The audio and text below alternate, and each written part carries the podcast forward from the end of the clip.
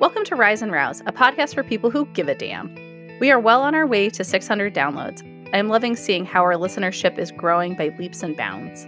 This is your host, Erin Allgood, social impact strategist, consultant, and small business owner.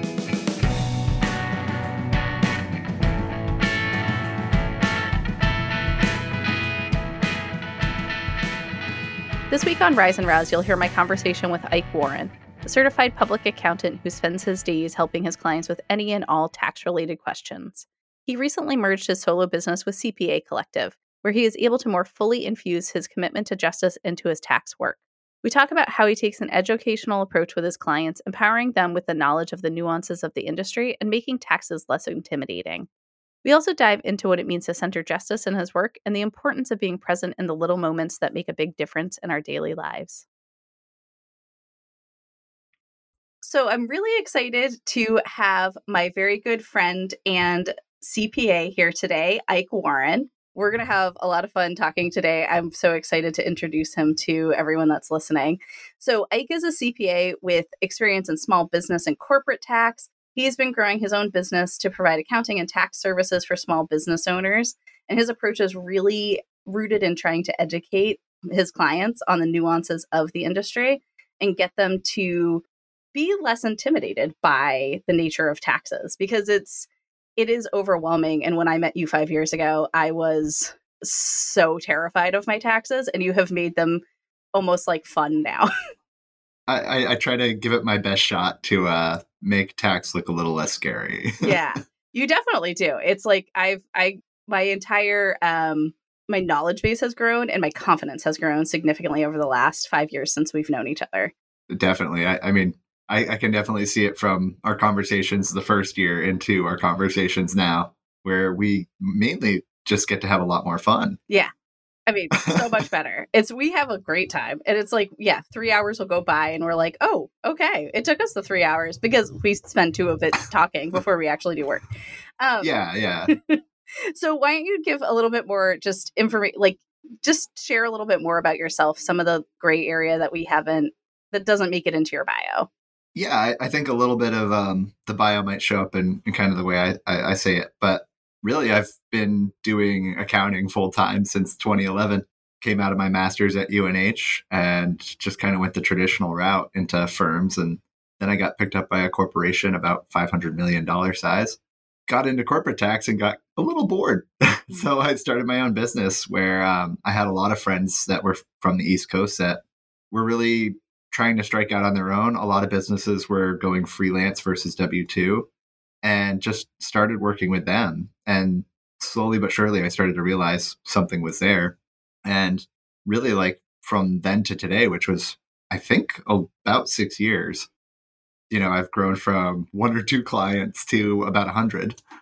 so, you know, as we sit today, it, it just keeps growing. And, and as I've been telling a lot of my clients as we do it, you know, this is my side business. You might get me at really weird hours. Like I might send you an email at three in the morning. But I think I was always kind of impressing upon people that the eventuality is that this is going to become what I do. And so I've been trying to uh, every every step of the way make more steps to bring it that way and to build up the client base and and get to the right spot.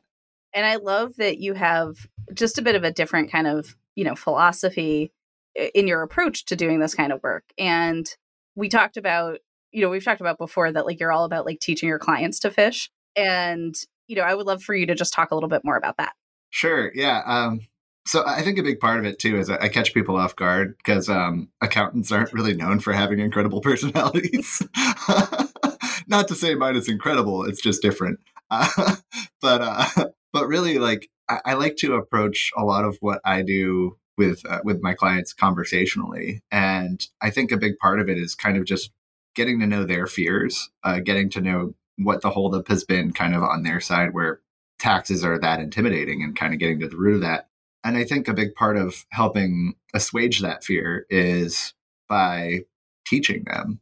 And so rather than just being the service where it's like, oh, give me your stuff, I'll do your tax return, I won't explain a thing, to, oh, hey, I have a question about this deduction, I have a question about how I should be doing my accounting and that's where I, I, like to be able to sit down and have that conversation and, and tell them oh this is what we need to be doing. This is why we do it.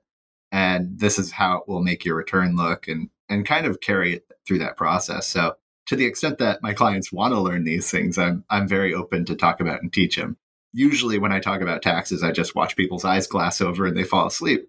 Uh, so it's it's really nice when people are actually interested and, and want to listen. I mean for me it's definitely you know, one of the things that I like about learning about accounting, if I can say that for real, is like you don't have to lie. oh, but it like helps me. I mean, having you in my corner is like really helpful because I like I get to learn. I don't know. I get I understand and have like ownership of my business and the finances in a way that I otherwise wouldn't. And like so that's why I think this, you know, my our partnership is like just so fantastic because I otherwise I would just I would know I have no concept of what I'm doing. And it's it's made it like you're the person who I recommend to everybody. I probably have referred like 20 people to you. You do not ever make me feel stupid for asking what are probably really stupid questions. I there there really aren't stupid questions, especially when it comes to tax. Like the best way I can explain it was the first tax class I had. We had an abridged version of the the U.S. tax code. It was two thousand pages, abridged. like you know, it's like I'm never going to know all of it, so I can't put that on people to to assume they would know even some of the basic stuff of it. That I think the big thing is when I'm working with clients, it's like that I'm explaining it well enough that they don't have to ask the same question, and, and I kind of gauge my success by that. Hmm. Yeah, and I think that that's I mean super powerful also to just be able to admit that you're not you wouldn't ne- be able to know everything that there is like you're an expert but still there are things you have to dig into because I think so many people, especially in, you know, like the work that I do, it's, you know, people are, they have to, they feel like they have to be perfect and know the answer to everything. And if they don't, there's some kind of a deficiency. And like half of the time of what I am doing in my life is just going deeper and finding answers to something and or like just making shit up too which i can do in my my line of work you can't do that in your line of work unfortunately there's gray area but yeah i can't make stuff up but I think it's powerful to be able to admit it that you're like you would never necessarily know everything that you needed to know about the US tax code and that like being able to dive deeper into things as you need to is huge. Yeah. Well, eh, yeah, it's it's a huge thing. Like if I knew everything about the tax code, I wouldn't know anything else.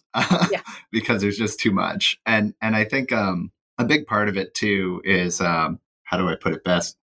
The big part with with the tax code and not knowing everything is I think my two top answers when people ask me a question is it depends.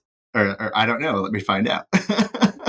because it's like having the skill set to know where to look or to know how to evaluate the tax code is more important than say rote memorization because as you know 2018 2019 2020 tell us the tax code can change pretty violently overnight.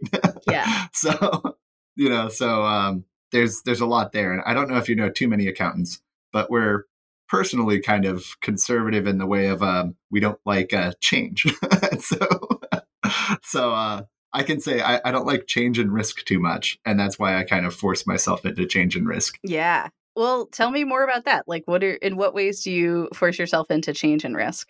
Trying to run my own business, I guess, is a big one. Um, another thing is, in the sense of in the accounting field, is trying to disrupt the industry by doing it this way, by being 100% remote, by not being a suit, by approaching it kind of with a sense of humor and uh, a more honest way of billing, even. Um, you know, where a lot of my clients I work with are on like a monthly basis, or I tell them the flat fee that they're gonna they're gonna pay for the service.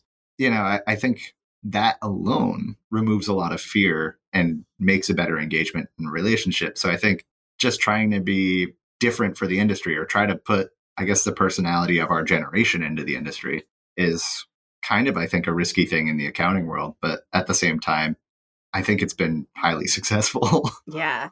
I I mean it definitely helps for me too because I I think I had visited back in the day when I was married we went to an accountant and it was like had to go into this like stuffy office you know this woman in a suit and I did There's one plant in the corner one plant in the corner in a dark room and like I and I didn't know like I I could not understand anything she was saying, quite honestly. And it was it was painful. And I think one of the interesting things for like we're both millennials, you know, is that we're millennials are I mean, I like to think that we're all doing things differently, but like I've been working with more recently millennial executive directors in in my work it is like such a difference and i hadn't actually thought about it from that generational perspective before but being able to work with someone of the same generation just makes a huge difference it takes down a lot of barriers of communication because it's like you're already at a higher level of personal understanding, right? Mm-hmm.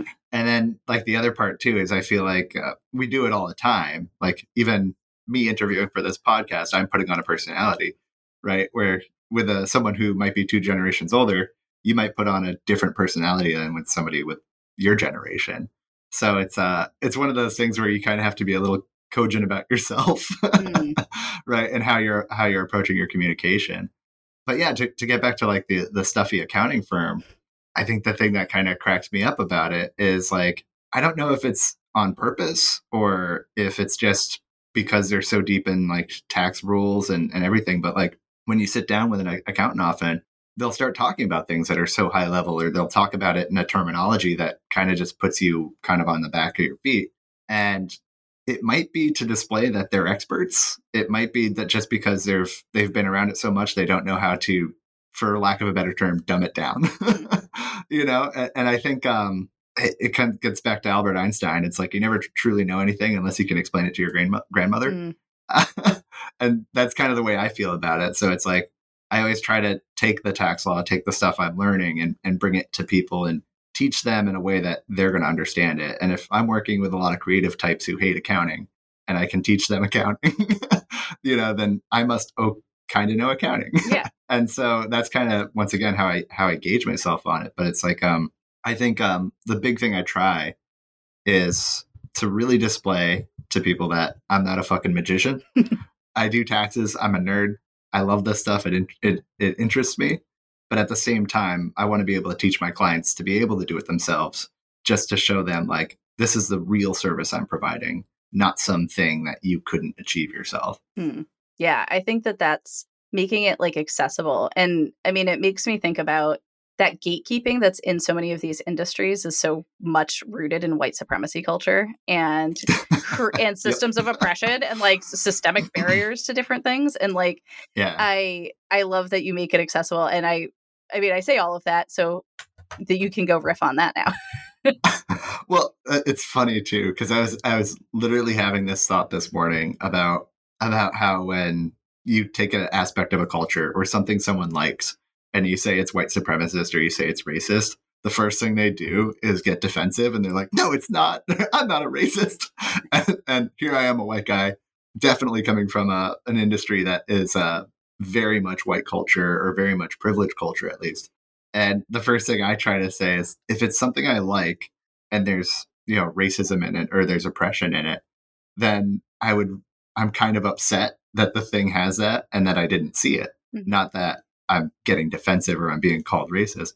And so I think the big thing in it is trying to change it from within in the sense of, well, I'm trying to disrupt this industry. I'm trying to have the type of clients that a lot of firms throw out or don't want because they're either not making enough money, you know, maybe their art or maybe their work isn't something that the accountants really care for. I guess is the most polite way to put it. But but yeah, I think there's there's so much in the industry that just exists underlying, like unconsciously in accounting that it's really kind of hard to even take perspective sometimes and, and get to know oh wow, my industry really does kind of put people back in a press. Oh, definitely. And I think it's so so many different elements of it, like charging by the quarter hour, char- you know, like super high hourly rates, which is, you know, like not to say that it's that it that people don't deserve those rates because they certainly do, um, for the specialized, you know, knowledge and everything, but that you also take time to get to know your clients in a way that like is just unprecedented. You know, I've just started with a physical therapist and she spent two hours with me the first time I met her. And I was like, oh, this is a completely different level of just of just interacting with folks. And I, I like and so much it makes it so much less transactional and more relational in so many ways. Yeah, and, and actually to to get really kind of dystopian Hunger Games on you, um, the some of the firms I actually worked for we would monitor our time and bill our time based on tenth of the hour. Mm. So every six minutes, we were trying to find something we were, we did for the last six minutes, and it's one of those things that like because you're so focused on becoming neurotic about the the inner competition between you and other people in your billable time and what clients you're putting how much time in and are you under or over budget it's like by putting these barriers up to even focus uh, or to to be able to take on clients and work it really kind of already reduces the standpoint in which you can have or the perspective you can have in getting to know your client. And so that's why i like i just try my hardest not to bill by the hour there are some engagements or some clients that you just kind of have to because oh well i don't know what we're getting into when we gauge this project. But i'm also like incredibly transparent when we get to that. But i think the big thing you're you're right is like you never get an expert to just sit down with you for an hour two hours and just have the conversation. And i think in my industry particularly if i get to know my client if i get to know their business if i get to know their personal life in that period of time even if i'm not billing that hour it's adding value and that's going to come forth in in the other work. It's going to make the tax return a lot easier. It's going to make the accounting easier to understand. It's going to make it easier to teach the person accounting because the number one thing about teaching is understanding your audience. So uh, I, I think it's pretty huge. I love that. I just one of the things that was straight like struck me as I was thinking about this interview today was the fact that I don't think you and I ever met face to face until like we had known each other for 3 years. We communicated via phone until oh, like yeah. the pandemic hit. well i'll do you one better we've never met in person we've right. only done facetime or phone yeah which is wild. And it's like when we've been in each other's respective cities at the same time, we were like, ugh. Well, I was in LA. Trying to find get to you was gonna take me like four hours. So like yeah it's like 20 miles which means you're basically on another planet oh good old Los Angeles. Like gotta love that 405 Yep. hello to all my angelinos Yep. Uh, Hopefully we'll have lots of West Coast listeners um Right. who will love that. Um well, I mean, but believe I even said angelinos there yeah, you're you just like lost some street cred. Um, but that's okay. yeah totally But you grew up in so I'm just we're gonna take a little bit of a sidestep here. Like you grew up in New Hampshire, Sure, yeah. and I like Northern New Hampshire. in northern New Hampshire. I just talk about like who you are as a person and kind of like your upbringing because I'm like I think people will get will be interested to hear that. Actually, this kind of, and I'll point it out later, but this is kind of something I wanted to get to in our conversation. But yeah, I, I grew up in northern New Hampshire, uh, Franconia Notch area, well, Bethlehem actually. So, and I'm the youngest of six kids, so I, I got called Baby Jesus a lot. Like, um, but uh, and the big thing about New Hampshire, and by no fault of its own, it's an incredibly undiverse state, especially in its rural areas. I think a, a big thing about growing up there is, you know, when you're in that situation or when you're in that unconscious level of situation, like you don't know. And, and you just kind of exist there. And, and it's incredibly rural. I mean, we had a, I think we had a pretty low people per square mile kind of demographic there. And so the way my family grew up was we grew up on the end of a dead end road that was a dirt road. And we had the woods all around us. So, you know, if uh, my mom was sleeping during the day because she was a, a nurse and she would do the 7 p.m. to 7 a.m. shift, if we were in the house and we were making noise, we were dead. So we were just out playing in the woods. and so, like, now I'm in Los Angeles, which makes no sense. But I think the big thing around kind of growing up there and getting to know it is it wasn't until I started going to summer camp, I think I was around seven, that I really started to actually think about people's differences and cultures and things like that. And the reason why is I, I would go to this camp called Copper Cannon Camp. And it's actually, um, I donate there now because I, I freaking love that aspect of my growing up. And, and, um, it's a camp that provides free overnight camp. It's a week long stay for kids in low income families or who are all around uh, rural and also city New Hampshire's. And basically, you get to meet all these kids from different areas. You get to kind of learn about their town. And at the same time, all the counselors were coming from European countries. I think we had some from New Zealand, some from Australia. And it was it was a great way to I think we even had one from South Africa. But it was like it was a great way to just like, oh, you call uh, the ground the floor. Okay. you know, like just kind of like even little tiny differences like that, where you're trying to just get to understand people's languages, people's culture, their differences and kind of celebrate them. That really excited me because even just meeting these people made me want to travel to their countries, made me want to kind of like get to know their world. And, and I think if not for that diversity of culture, you know, I could have been a completely different person. But it was one of those things that sparked an interest in me where it was like, once I started to get to know that people were different and have all these different cultures and all these different influences and have seen all these different things, it made me just want to, it attracted me to different people in the sense of every time there's someone of a different culture, there's someone kind of who isn't from here and has even has like an accent. I want to know about the accent. I want to like I want to chase that down and kind of get to know and, and, get to know their specific challenges to being a part of this culture now. And, and so it was just one of those things that it planted the seed really young for me. And uh, you know, I spent two weeks a summer there, and it's an incredible amount of my memories from my childhood. I was going to ask you uh, just about, you know, like how you run like gazillions of miles, but you like took it into like a much deeper, much more beautiful direction. Well, yeah, I, I, do run a lot, and uh, I can I can run at mountains, and it's because if you don't like hiking and skiing in northern New Hampshire, you probably played a lot of video games and smoked a lot of weed. yeah, I just remember there was one time where we were talking and you're like, oh, I was like, wait, so how long was that like run, whatever? And you're like, ah, uh, you like did the math in your head. You're like, oh, like that was like 15 miles. And then I still had like another three to go or whatever, like up in the mountains. Oh, and yeah. I was just like, oh, we're different people. Uh, people would often call me the goat because we just like, you know how hiking in New Hampshire is. It's like there's no switchbacks. You just go straight up a mountain. Mm-hmm. And that's the type of area on the trail where I would just kind of go hopping up the rocks and I'd get to the top of the hill and I'd be looking down at people and they're like, "You fucking goat!" like, just standing there on the edge of a rock like an idiot. like, yeah, I love that though. That's like it's. Yeah. I mean, just. But you never, I'm sure you never turned around and like, we're just like, oh, haha, I'm amazing. Like you were there to like, you were doing, it was an experience with other people that you loved that was like my outdoors experience is i think one of the things that helped tailor kind of leadership skills because i especially from the summer camp. Like uh, when I got older, I was part of this program. It was called a Ranger program, where we actually spent a month at the camp, but we kind of just had free run of it. And we would go out for week long hikes, or we'd go out on backpacking excursions, or and did all these crazy things. And um, a big thing around that was like when I go out hiking with people, you know, the the occasions where I'm becoming that goat, right? Uh, I've had a lot of practice on these trails. I've had a lot of experience, especially with everything around. And so when I was taking people on the trail, it was part like education, part like, okay, let's go see this pretty view. But it's also like, as I'm out hiking, I took hiking very seriously. I took making sure someone gets to the top and to the bottom safely.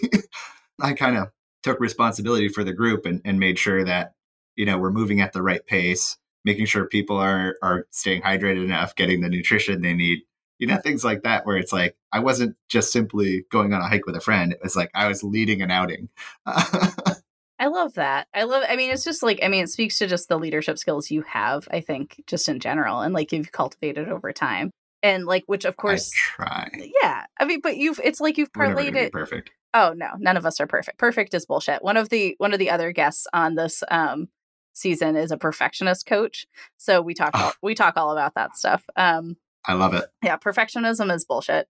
I guess what I've always thought of it is like I always strive to be perfect, but I know I never will be. It's just one of those things is it's you never need to get comfortable where you are. You can there's always something more to learn or more to do that can make you better at what you're doing. Mm. So it's like it's always the my view of perfect is always to try to take perspective to not plateau. Yeah. I like that. I like that as a as a you know perspective on it for me perfectionism can be crippling so it's a very different it's not aspirational for me it is just like yeah. oh this is like will derail my life but it's but that's exactly. part of it it's like that's part of like mm. these things is having those different perspectives on yeah what that means to you which i love which i love that let's talk a little bit more about you know what it means to you to give a damn oh wow giving a damn uh quite honestly i think um you know, we were having this conversation kind of just about smartphones and distractions. And mm. I think being present is the first thing about giving a damn. It's like, it's so easy to be sucked into a different world when you're standing in front of the most beautiful thing you've ever seen in your life. mm-hmm. And and oftentimes when you see the most beautiful thing you've ever seen in your life, you're holding a phone between you and it and you're mm-hmm. taking a photo. and, and sometimes I think giving a damn is really just existing in the moment, being a part of that moment, mentally and physically, where you know you can just have that feeling, have the feelings you're feeling, or even just kind of sit there and take stock and think in the in an area. It, it just allows you to kind of get in touch with your humanity a little bit. Like I, I can't tell you now, like how many times I've been in a one-on-one conversation with people and they're unconsciously choosing to have a conversation with someone in a little black box in front of them you know mm-hmm. At, where it's like oh i gotta read this text i gotta answer this phone call I, I i'm there you can tell people get distracted in conversation.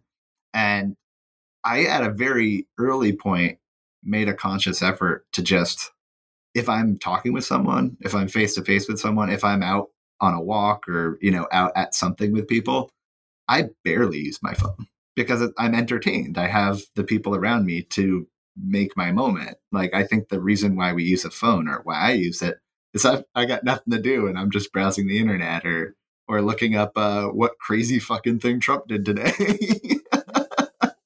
you know uh, but outside of my own space i don't like being on my phone because i want to be present there for the people that are also present for me Mm. and that's why we call it present because it's a gift. Ah, I love that. I wonder if like part of like growing up in the mountains like was part of that too though cuz you you spent so much time out in the mountains.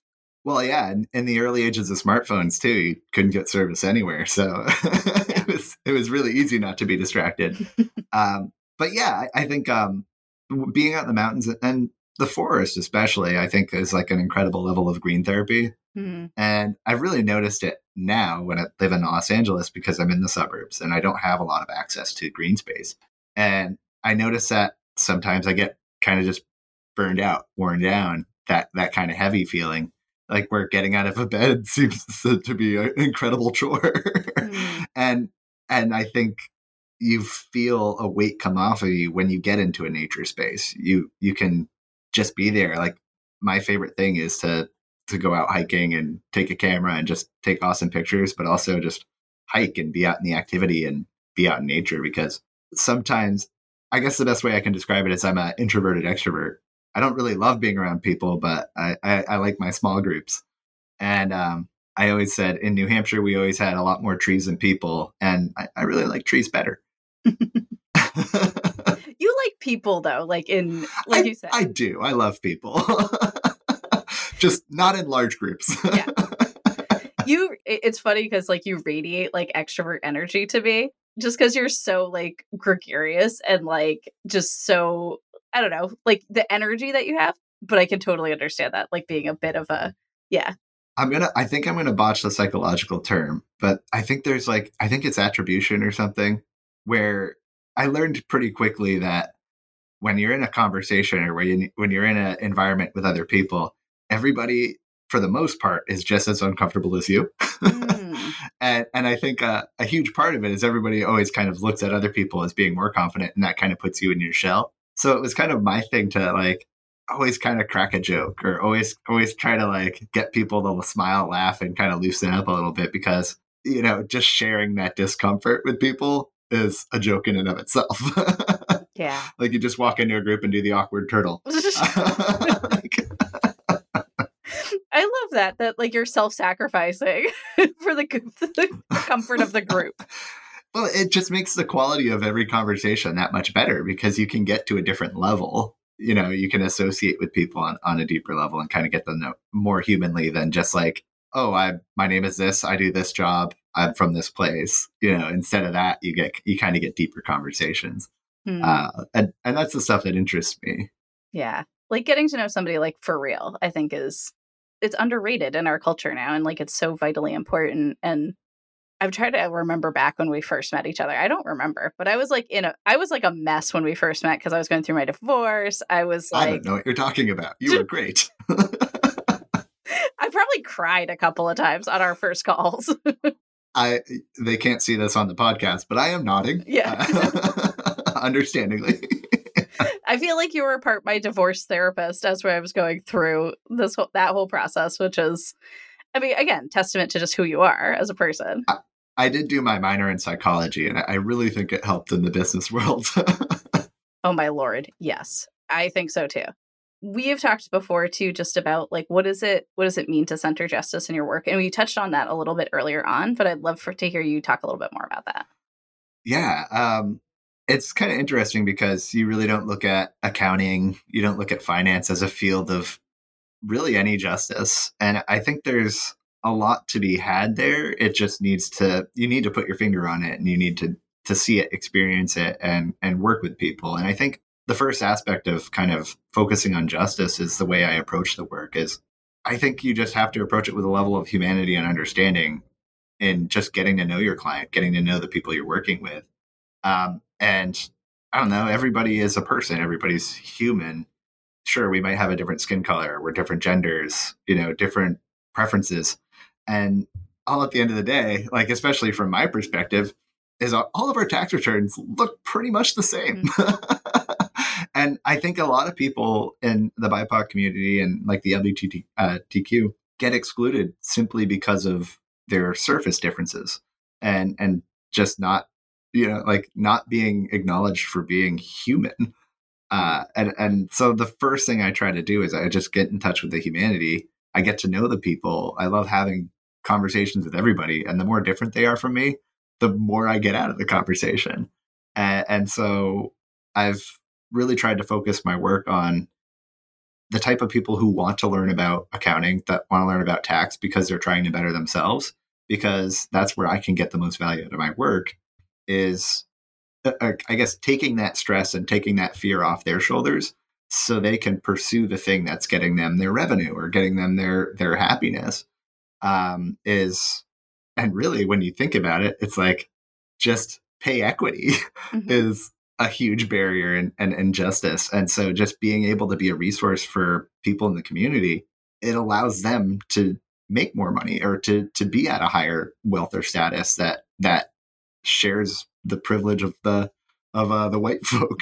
Yeah I mean, I definitely, I, you know, I think about it as, you know, one of my favorite stats, which I will not remember where it comes from, but is that even within the entrepreneur community, women are still, um, there's still a huge wage gap between women and men, even when they're entrepreneurs. And so it's like you set your own rate. Why is that? You know, and, and then that is carried through also into the LGBTQ community, into the, tra- um, you know, trans folks for sure. Like, and I think that being able to like demystify and to make accessible the tax aspect of things is like one piece of being able to help folks to become you know just to have that kind of financial ownership and like to dispel that fear around all of that and it allows it allows it to level the playing field a little bit more um, yeah because it's like you know people like women and and then people of you know color have this this ultimate barrier of like what is the majority of the C suite in America, well, actually around the world, probably, it's cis white men.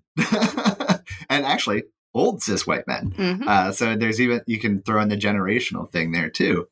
And so I think a big part of it is just like enabling people to be the CEO, enabling people to be the CFO, or, or, or kind of grow in their role is incredibly empowering to a lot of the clients I've had. And um, it, it's one of the things that even like back in the like uh, in the companies I've worked at, like the W two companies, I would talk about my own compensation to an uncomfortable level with other employees because it was like one of those things where it's like, why are we keeping this shit secret? You know, why why are we trying to hide it? It's I'm not being paid more because I'm better. I'm being paid more because I'm a white guy. Mm-hmm. You know, and the conversation could be like, not that Ike should be earning less, it's everybody needs to be earning more. Mm-hmm. and so so that was the thing where it's like I think a lot of people don't realize this, but it's illegal to stop an employee from having a conversation about compensation with other employees. And so as much as the management gets uncomfortable with that, it's one of those things where it's like too bad. And thank goodness, yeah. like it's moving in a direction now where like companies are being. I mean, in California, you have to disclose salary ranges now, right? Yeah, yeah. Uh, with with positions, they have to disclose salary range, and I don't believe they can ask what your current salary is hmm. anymore. Mm. Yeah. Um, yeah. So it's a little more empowering for employment. Yeah, that's fantastic, and I do not think we have that in New Hampshire right now. I'd be Live free or surprised. die. Yeah, come on.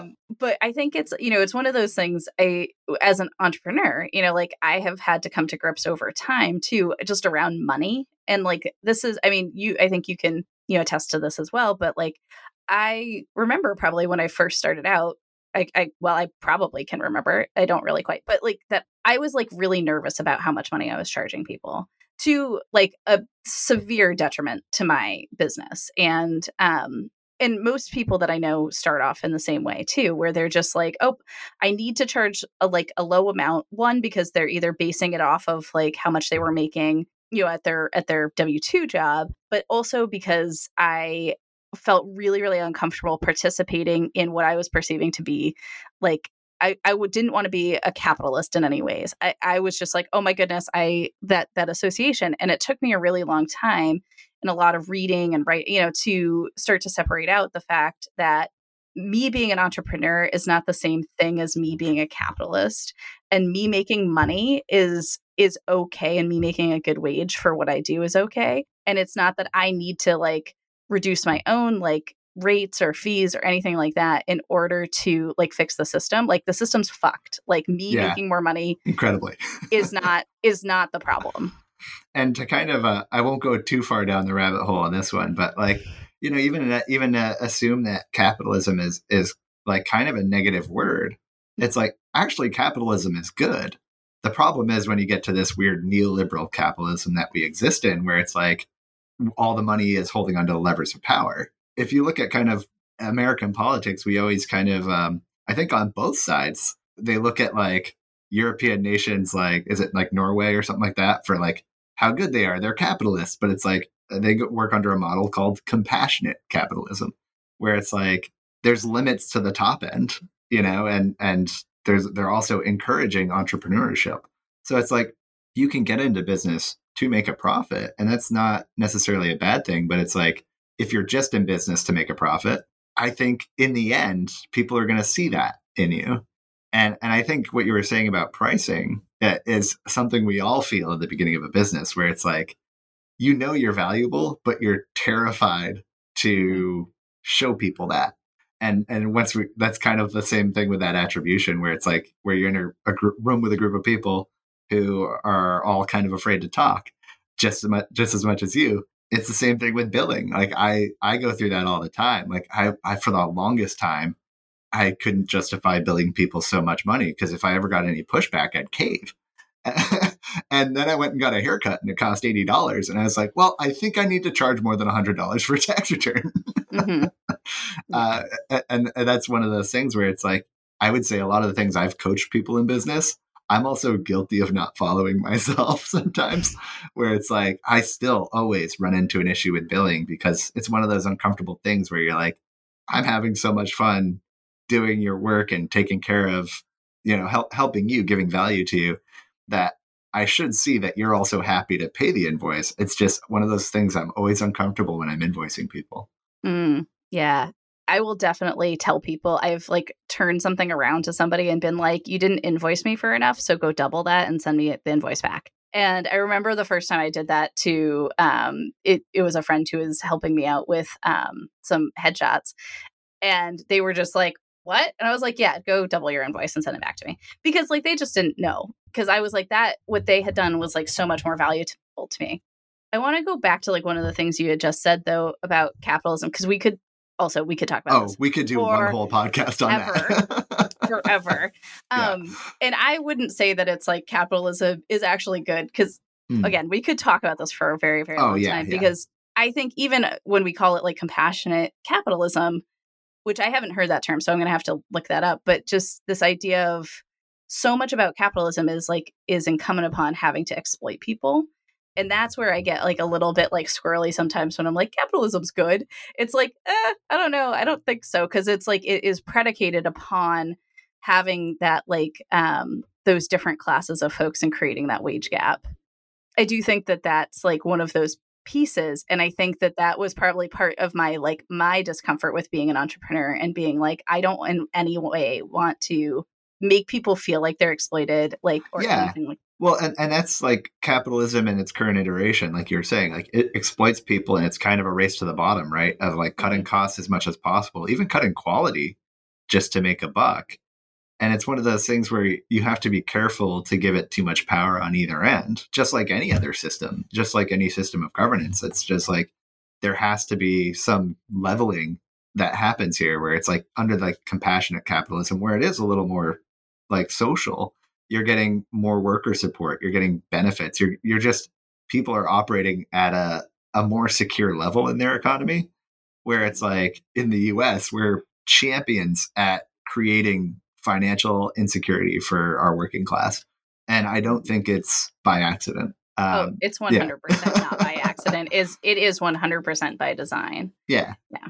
I mean, so so much of what I want to do, and the reason I started this podcast is to bring folks on who are doing like cool shit and who are like a lot of fun to talk to. Because like, why would I bring someone on I didn't want to talk to?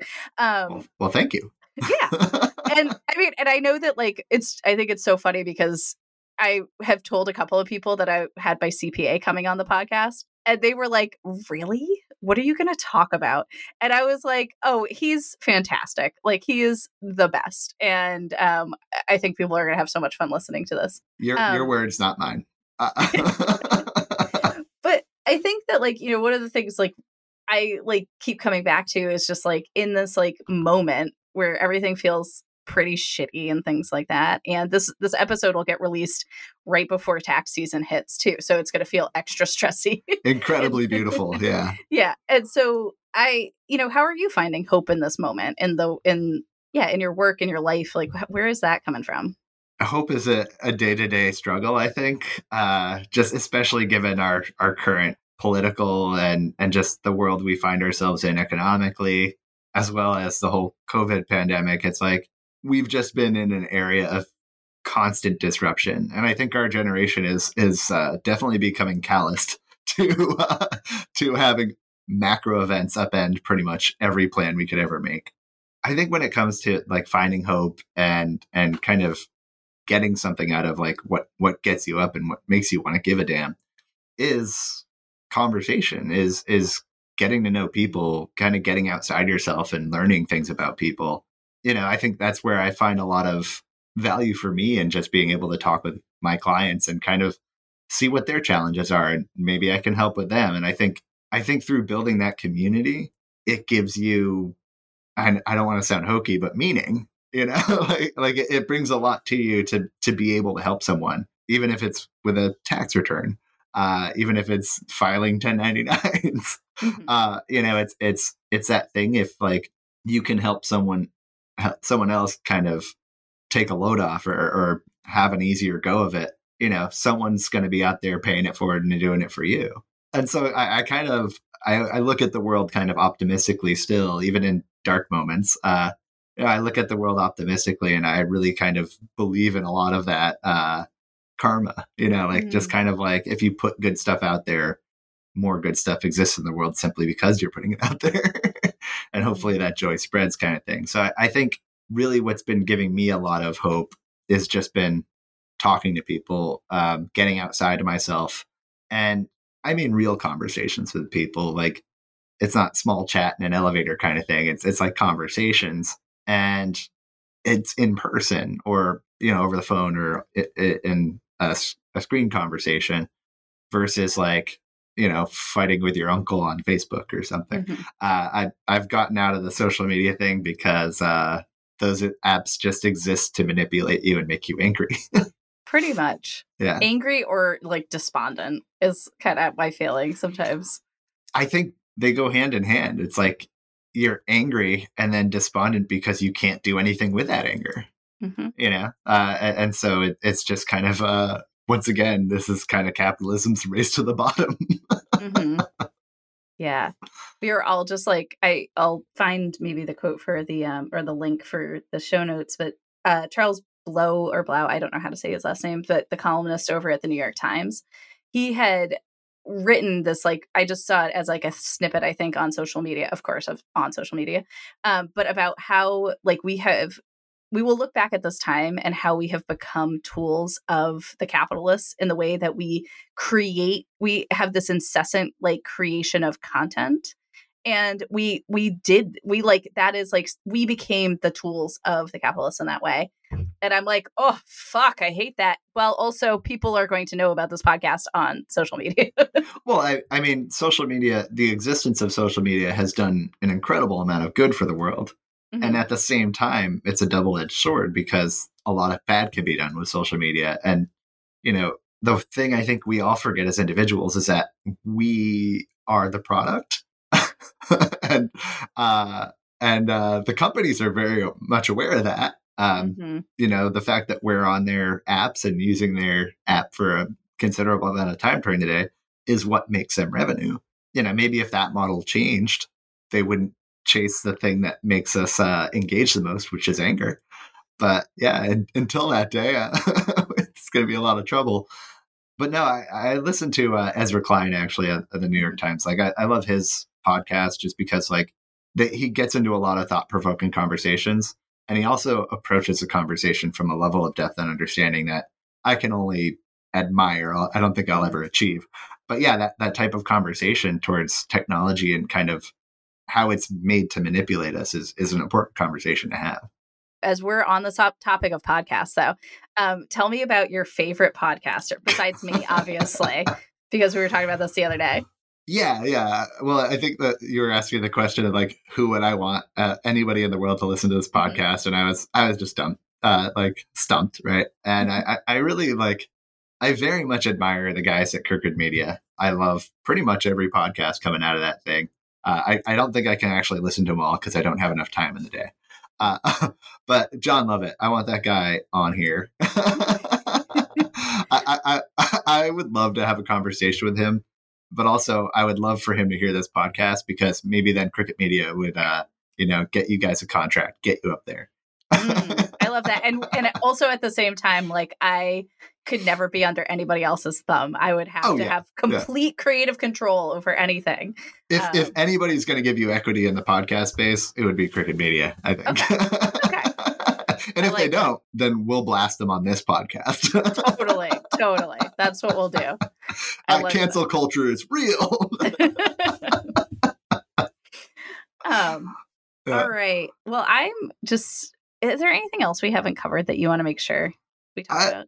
There was something I, I kind of thought about while we were actually chatting. Um, I think on capitalism of all things, but but really like kind of getting back to getting to know people of different cultures and kind of and getting out and learning. I think when we're looking at our atmosphere politically and we're looking at the equity issues out there, I think a huge thing is I mean, this is my own experience and this is definitely like not like a statistic kind of evidence, but it's like the majority of people that I've run into that have those extreme right wing beliefs or like those nationalistic beliefs, like I don't think there's an inhumanity to them that they they're actually like looking at inequity and thinking that's a good thing. I think it's a matter of perspective where I think the biggest thing for people to learn about other cultures and to to like get out is to travel outside of your space, to go to a place that makes you uncomfortable and try to understand it. And you know, I, I think a majority of Americans don't have the economy to be able to do that. Um, and so I think a big part of our workforce being economically put down also keeps our workforce like sheltered in the sense of you don't go outside of your town, you don't go outside of your bubble, and you don't experience people who are vastly different from you. And I think if people had more exposure to the people they don't understand or the people that may scare them, I think that would go an incredible length just to once again get back to kind of my my thing about humanity, it's like value the humanity in people and value those differences where it just doesn't happen because everybody's too busy going to and from work. Everybody's too busy worrying about paying for fucking groceries before they can even get out and be a part of their community and get involved with people who are different than them or the community the greater community around them so it's i think i think the big thing we can do if we can get ourselves free of that economic bind is to encourage that in other people is to to just get to know the humanity in people like the when i start talking to people i don't I don't ascribe them any political beliefs. I'd rather just have the conversation with them and learn about them. I'd rather not be like, oh, I'm not talking to him because he's uh, he's a crazy person. Uh, there are extremes, like, but at the same time, it's like there's plenty of people that are that are politically conservative or in the Republican area that you know a lot of people write off just because they haven't had the opportunity to see the humanity in other people. And I think the biggest thing we can do is help lift everybody up to a, a, a, place where they can do better for not only themselves but their communities and the people around them. Yeah i love that sentiment and also i know i'm petty as fuck and also will not chat with trumpers if i can ever help it. Um, nobody will be surprised by that. But i think i think you're right like being able to like recognize people's humanity and being able to kind of like be engaged in relationship with folks in order to be able to create the change that we need to create and create that like understanding is is vitally important yeah yeah and and and like touching back to that that my camp experience of getting to know people mm-hmm. from other cultures and areas it was like my world greatly opened up when i drove across the country mm-hmm. um, you know, and got to see other areas. And then even further so when my my wife and I actually modified a camping van and for our honeymoon, we took like a, a little trip around the western states and seeing national parks and, and kind of just being in those those places, you kind of see the area, you kind of get to know the people of the area a little bit. And I, I think, you know, just understanding and seeing more of the nation, I think will make everybody kind of consider the betterment of the people within it. Uh, rather than their macro political beliefs that are just being fed to them via a media channel or mm-hmm. various media channels. And, and so, I, you know, all we can do is kind of get out there and have people experience us and hope that they can eventually get out and experience other people themselves. I love that. I like that idea of being kind of like a I want to say like a beacon, even though I know that's not the right term. Um, but just like yeah, being able to be that like touch point for other folks to be able to then go out and and grow more. I love it. That's yeah, great. yeah. There's there's a lot a lot of growing in just valuing the humanity in people. Absolutely. Yeah. Absolutely.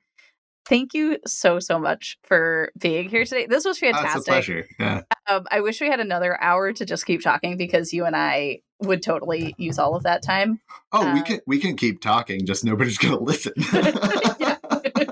yeah. we've run out people's attention span for yeah, sure. Yeah. um, but no, you're one of my favorite people. I'm so oh, glad we got you. to do this, and yeah, just I'm so honored that you joined me on the podcast and you know, thank you so much. Don't, don't tell all my other clients this, but you're one of my favorite clients. Okay, so one of your favorite clients. okay, the the the favorite. That's better. I don't. I definitely don't tell that to all of my clients. Okay. uh, no, I'm like I know I'm like right up there uh, in one of your favorite clients. So you're a champion. Yeah, I sure am.